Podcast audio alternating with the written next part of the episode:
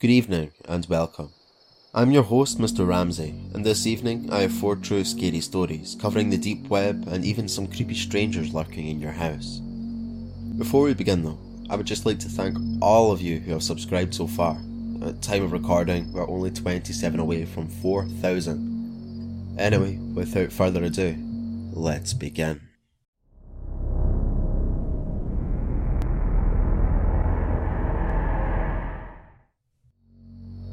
Number 1. Nothing was taken in this story, but I'm still paranoid and anxious as fuck about my home security now. When my wife and I entered our home late one night, we opened the front door and I distinctively heard another door close somewhere in the house. I froze and looked at my wife. She heard it too. Did I forget to set the alarm or did something disable it? As we'd practiced, we backed out of the house keeping an eye on the door. I grabbed my handgun out of the truck she began recording on her phone. I shouted a warning into the house saying that they had 15 seconds to make themselves known, or else I would shoot on sight. After 20 seconds, we entered. She stayed behind me in the zones already determined safe while I checked every single room in the house. I couldn't find anything. I checked everything again. I swear to God, I opened every door and checked every crevice. I know I did because I'm paranoid. We don't have a lot of stuff, so there wasn't anywhere for anyone to hide. I checked the cabinets, the closets, everything. The footage clearly shows us checking every room. I checked everything and everywhere. It was late, so I set the alarm, we locked our bedroom door, and went to bed.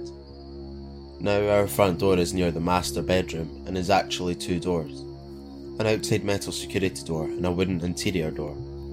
The difference in sound could not be more distinguishable, Anyways, about two hours later, I woke up during the night. I heard the inner door open and the alarm go off, then the outer door open. Number 2. Let me start this off by me saying that it is imperative that you stay off the dark and deep web. No matter what anyone tells you, no good can come from using it, and I'm about to tell you why. I was 15 at the time, I'd come home from school on a Friday afternoon ready to relax, kick back and enjoy the short break. I'd started using code about a year prior, nothing too fancy, just basic Python or Java, and was practicing it daily. Now I'd known about the dark web before this took place. I would sometimes buy weed off it, but that was the extent of it. This particular day, however, I decided to venture further and really take a look at the dark web. I'm sure a lot of people are familiar with the iceberg diagram representing the internet's content. For those who don't know, the surface web contains about 10% of the internet's contents, while the deep and dark web take up the other 90%. I was ready to see what it really held. I heard stories about what goes on on deep web, murder, and human torture, but I didn't really believe that they were all legit, so I hopped on Tor and began to see what I could dig up.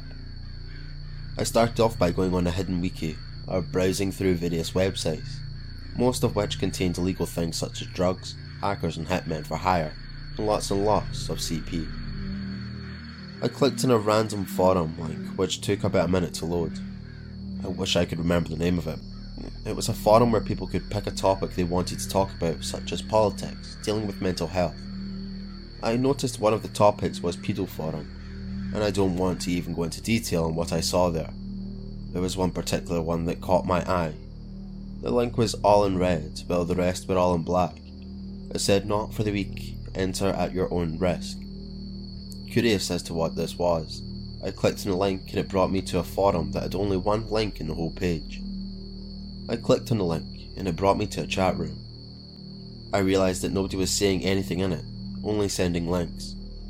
This set off alarms in my head because I had an idea of what because I had an idea of what was on these links. I wish I'd listened to my gut feeling, which was telling me to close out while you still can. However, the ignorant, curious teen took over me, and I started setting up some protection for myself using the code I had learned. I later realised this amateur coding I did would not protect me from these advanced people with malicious intent.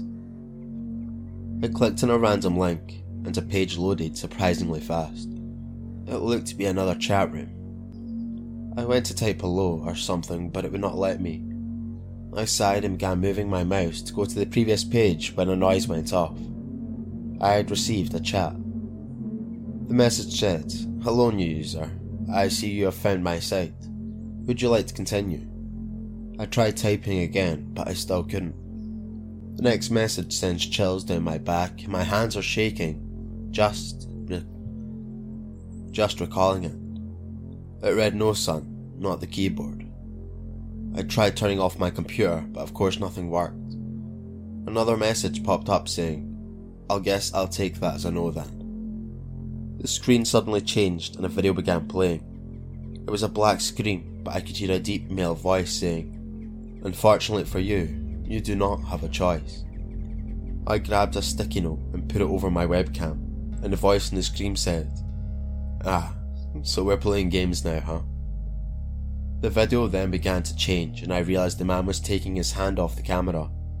He was a short man, maybe 5'11, but brought me no comfort. He held up a knife and said, Name any body part, and then for the first time noticed a cloth in the corner of the room, covering something up, which I could only assume to be a body.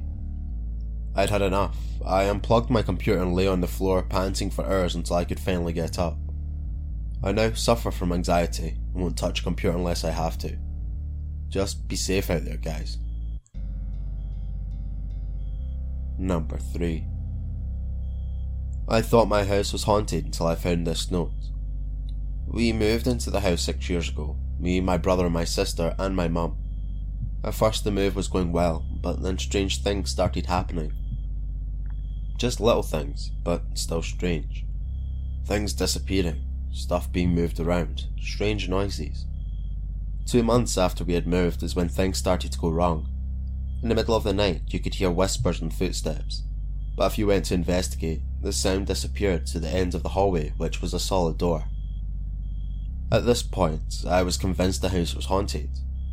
One night, my sister came into my room, crying that a scary man was in her room. I told her to hide in my bed.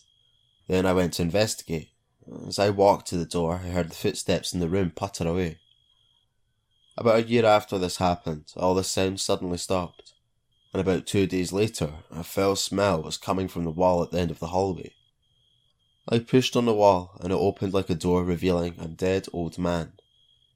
We called the police and after they removed him, I looked at where he was closer. There was a piece of paper on it, read, Hello, if you're reading this, I'm dead. My name is Ivan, and I've lived in the house 20 years. After you moved in, I made secret passageways in the walls of the home and continued to live in it.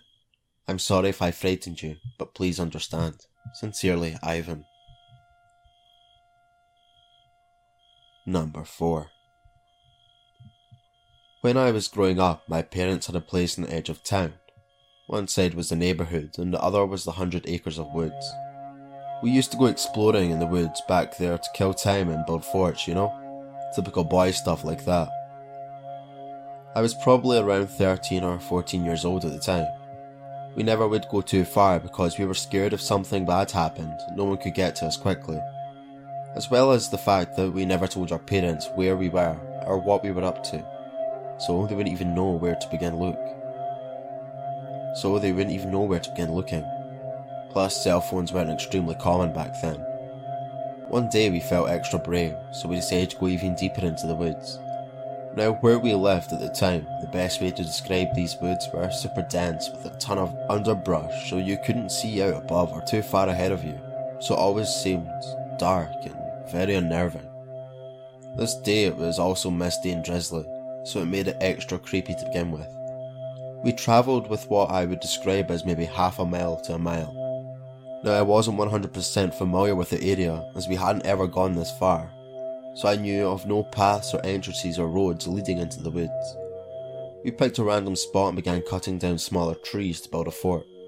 After a couple of hours, and being a typical narrow minded teen, we decided to look around the immediate area for something interesting. Walked a couple of hundred yards and found a barely visible path. Of course, when you find a path, you have to follow it, right?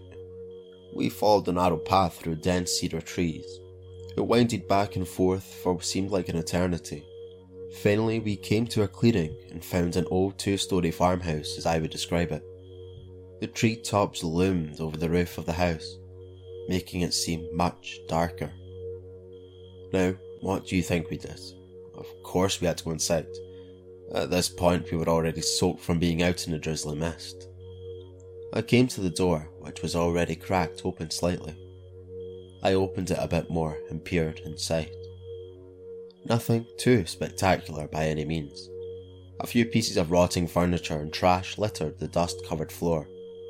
Parts of the floor were gone, and you could see into the darkness below. The whole house had a bad lean to it, so I didn't dare go upstairs, as I could have very easily fallen over. Upon further investigation, we found a few old handmade creepy dolls. The white fabric was dirty and tattered, they were made from. Their button eyes had long since fallen off, the whole place just had this super eerie vibe.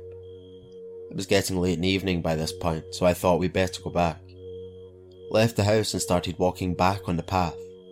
Thirty feet out or so, I checked to see if there were any other paths or road leading to said house. Didn't see anything. As I turned to look back at the house, I swear I saw something move away from one of the second story windows as the curtain was moving ever so slightly. I figured my eyes were playing tricks on me, so I didn't think too much of it. We make it back home, and the next day I told one of my close friends about the house and that I was going to take him there. He comes over and we head that way. I made sure to tell him about all the details on it during our trek there. We get to the path and are fixing to go round the last bend before the house came into view. Upon coming to the clearing, I couldn't believe my eyes. The house was completely burned to the ground. Nothing was left except the concrete risers was sitting on no ashes, no still smouldering embers, nothing. The ground was still wet from the previous day's precipitation. My friend looked at me in disbelief as I had been pulling his leg the entire time. I told him no, I swear, it was here yesterday. I never saw any smoke that evening, which you could have easily seen from my parents' house. Being the young, curious individual I was, I had to figure out what had happened so I walked up to where the house was, and the only thing I found was one of the creepy handmade dolls sitting in the middle of where the house stood. We never went back to those woods again. I still drive by those woods on a daily basis on my way to work. Part of me wants to go back in there and see what I'll find.